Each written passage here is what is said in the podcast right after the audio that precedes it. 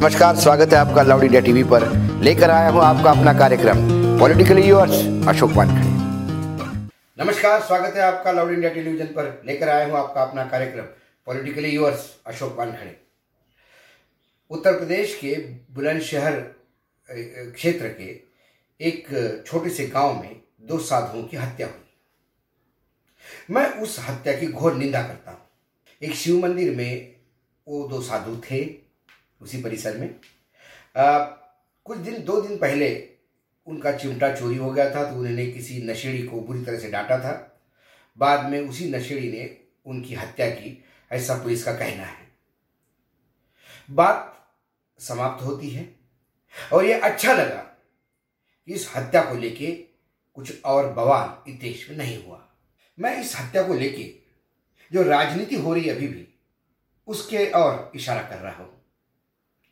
इस हत्या की खबर आते ही महाराष्ट्र के मुख्यमंत्री उद्धव ठाकरे ने उत्तर प्रदेश के मुख्यमंत्री योगी आदित्यनाथ पे फ़ोन पे बात करके दो साधुओं की हत्या पे चिंता जताई। वो इसलिए किया उन्होंने क्योंकि योगी जी ने पालघर में जो दो साधुओं की हत्या हुई थी, उसके लिए चिंता व्यक्त की थी। उसके बाद संजय राउत ने शिवसेना के ट्वीट किया कि साधुओं की हत्या गलत बात है और उत्तर प्रदेश में साधुओं की हत्या हो रही है। ये चिंता की विषय है। उस पर योगी आदित्यनाथ ने रिप्लाई दिया कि संजय राउत महाराष्ट्र की चिंता करे, उत्तर प्रदेश की चिंता छोड़ दे। प्रश्न उठता है कि हम बार बार ये कहते हैं कि देश एक महामारी के खिलाफ लड़ रहा है। ऐसे में राजनीति के लिए कोई जगह नहीं है। लेकिन हमारे देश में हमेशा जब भी किसी साधु की हत्या होती है, या किसी मौलवी की हत्या होती है, या किसी फादर की हत्या होती है तो उसमें हम राजनीति क्यों ढूंढते हैं? और ये राजनीति ढूंढता कौन है? यदि महाराष्ट्र के पालघर में दो साधुओं की हत्या के बाद आखाड़ा परिषद एक्टिव होती है, पूरे देश में बयानबाजी होती है, सोशल मीडिया में मानो सुनामी आती है, महाराष्ट्र सरकार से इस्तीफा लिया जाने की बात करते हैं पुलिस अधिकारियों पे एक्शन क्यों नहीं हुआ, इसके बारे में सोचते हैं।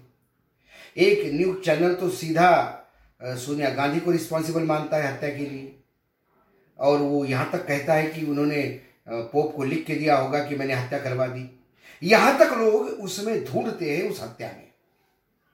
तो जब अब उत्तर प्रदेश में यह हत्याएँ होती है तो फिर वो लोग चुप क्यों हैं? वो लोग जो कर रहे थे, वो पूरी, पूर्ण रूप से गलत कर रहे थे मैं आज भी मानता हूँ। लेकिन क्या गलती भी हम सब्जेक्टिव करते हैं? या हम ये माने कि इस देश में साधुओं को यदि मरना हो तो वो गैर भाजपा राज्यों में जाके मरे, ताकि मरने के बाद कम से कम पूरा देश उनको श्रद्धांजलि अर्पित करे और उनके शोक मनाए। क्योंकि उत्तर प्रदेश में यदि दो साधु मरते हैं तो किसी के कान पे कुछ जू नहीं रही थी मैं उस हत्या का भी घोर विरोध करता हूँ और इस हत्या का भी घोर विरोध करता मैं हर हत्या का घोर विरोध करता हूँ। लेकिन हत्याओं में राजनीति करना और मरे हुए लोगों की चिताओं पर रोटी सेकना, राजनीतिक रोटी सेकना कहाँ तक ठीक है? पालघर के हत्याकांड के बाद। इसी शो में मैंने वहाँ की स्थिति और पूरे विश्लेषण किया था।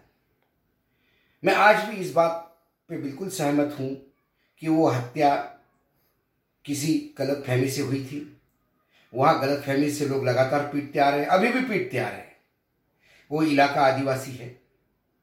हाँ पुलिस के सामने ये हुआ। करीब करीब पैंतीस पुलिस ऑफिसर्स को अभी तक सस्पेंड किया गया है। 111 से ज़्यादा लोग दो साधुओं की हत्या में गिरफ़्तार किए हुए हैं। ये कहीं पुलिस प्रशासन की ढिलाई हो सकती है, मैं मानता हूँ। लेकिन इसको मुसलमानों के साथ जोड़ना, लेफ़्ट पार्टी के साथ जोड़ना कांग्रेस वहाँ तीसरे नंबर पे है, पहले नंबर पे शिवसेना है, मुख्य जो सत्ता में है, उसके बाद नंबर एनसीपी का आता है और कांग्रेस तो तीसरे नंबर पे है। उन्हें डायरेक्ट सत्ता हत्या के साथ जोड़ना, ये ये क्यों ढूंढा जाता है? क्या हमें समाज में, समाज को तोड़ना है? मैं इस बात को मानता हूँ कि law and order Uttar Pradesh में एक बड़ा समस्या है, और ये बड़ी समस्या आज से नहीं, सालों से है। चाहे समाजवादी पार्टी हो, चाहे बीएसपी हो, चाहे कांग्रेस हो, चाहे बीजेपी हो। उत्तर प्रदेश का एक नेचर ऐसा बन चुका है कि जहाँ क्राइम रेट हमेशा ज़्यादा होता है। महाराष्ट्र में मुंबई का अंडरवर्ल्ड हो, या बड़े बड़े शहरों में जो अंडरवर्ल्ड ऑपरेट करते हैं, ज़्यादातर वहाँ जो फ़ील्ड स्टाफ है, यानी जो शूटर्स है, वो उत्तर प्रदेश से जाते हैं। ये कोई नई बात नहीं है। लेकिन इसके बाद भी कोई उत्तर प्रदेश को इसका जिम्मेदार नहीं मानता। उत्तर प्रदेश में यदि क्रिमिनल्स रहते हैं तो उत्तर प्रदेश में अच्छे लोगों की तादाद भी बहुत ज़्यादा है। मैं कतई योगी आदित्यनाथ को इन दो साधुओं की हत्या के लिए जिम्मेदार नहीं मानता। वो कारोना की लड़ाई लड़ रहे हैं।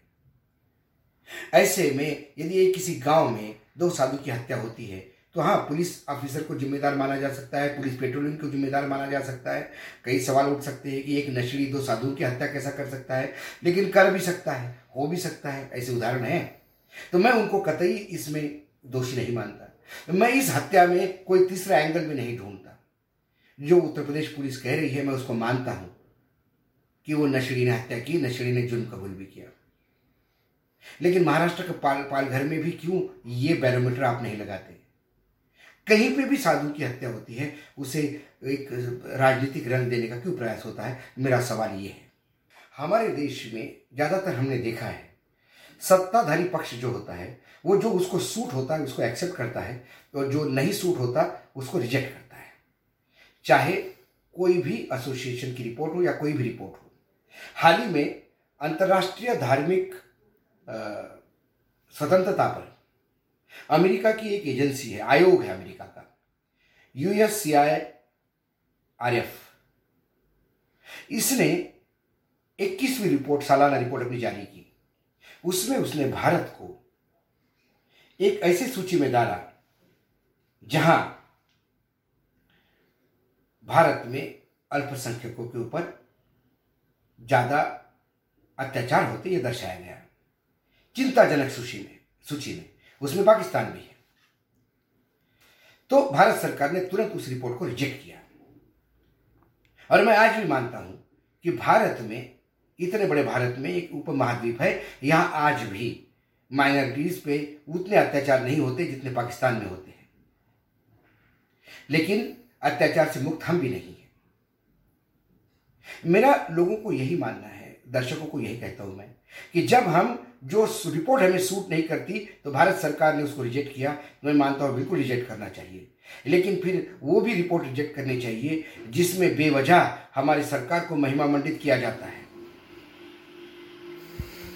किसी तीसरे संगठन की तरफ़ से। और फिर हम उसको प्रचारित करते हैं। हमारे नेता उसको भाषणों में उपयोग में लाते हैं बड़े बड़े विज्ञापन छपते हैं। और टेलीविज़न के डिस्कशन में दुहाई दी जाती है कि देखो, फला संगठन में कहा कि भारत ऐसा कर रहा है। भारत हमारा एक स्वतंत्र आज़ाद मुल्क है। सब कॉन्टिनेंट है हम। 135 करोड़ की जनता है। हमें सर्टिफिकेट किसी से नहीं चाहिए।